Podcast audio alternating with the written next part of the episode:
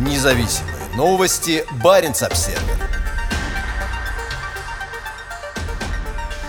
Норвежцы ушли с Харьяги. На этой неделе норвежская компания Equinor объявила, что после 20 лет работы вышла из проекта освоения заполярного месторождения, расположенного в тундре Ненецкого автономного округа. Харьягинское нефтяное месторождение стало одним из первых совместных норвежско-российских проектов в сфере энергетики. Соглашение, заключенное норвежцами с Ненецкой нефтяной компанией и французской «Тоталь» в 1999 году, ознаменовало начало того, что должно было стать новой эрой в промышленном сотрудничестве между Востоком и Западом. 23 года спустя таких ожиданий больше нет. Отношения находятся на исторически минимальном уровне. После начала российской кровопролитной войны против Украины Эквинор 27 февраля объявил о начале выхода из всех российских проектов, который спустя три месяца завершился. В число этих проектов входит и Харьягинское месторождение. 25 мая Эквинор сообщила о том, что соглашение о выходе из проекта уже подписано. Скорее всего, норвежская компания передаст свою 30% долю государственной компании «Зарубежнефть», выступающей оператором проекта. Харьягинское месторождение – один из очень немногих проектов в России, реализующихся в рамках так называемого соглашения о разделе продукции.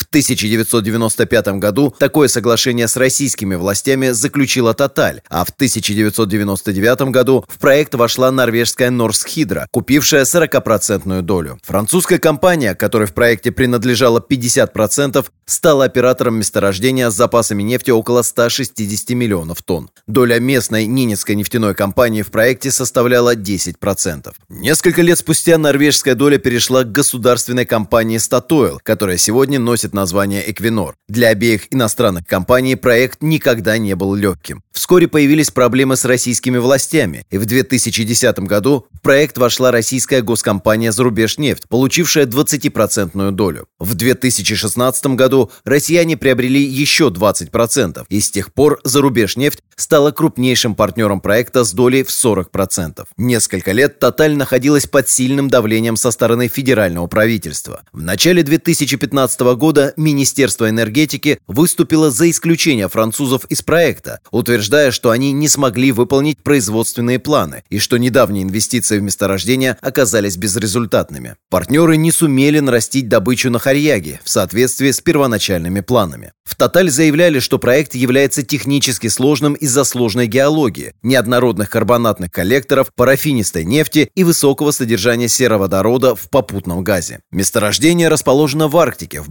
богатом нефтью Ненецком автономном округе. Его извлекаемые запасы составляют около 49 миллионов тонн. В 2012 году Харьягу соединили трубопроводом с Варандейским терминалом на побережье Северного Ледовитого океана. Выход из России знаменует собой конец трех десятилетий работы норвежцев в российском нефтегазовом секторе. Президент и главный исполнительный директор Эквинор Андреас Апедаль заявил, «Все мы глубоко обеспокоены вторжением в Украину, которое представляет собой ужасный шаг назад для всего мира, и наши мысли со всеми теми, кто страдает от военных действий. В сложившейся ситуации мы считаем нашу позицию несостоятельной. Мы прекращаем новые инвестиции в наш российский бизнес и начинаем процесс выхода из совместных предприятий в соответствии с нашими ценностями. Нашим главным приоритетом в этой сложной ситуации является безопасность наших людей, сказал Опедаль. Эквинор проработала в России более 30 лет. С 2012 года львиная доля ее деятельности в стране приходилась на сотрудничество с Роснефтью, находящейся сейчас как под европейскими, так и американскими санкциями.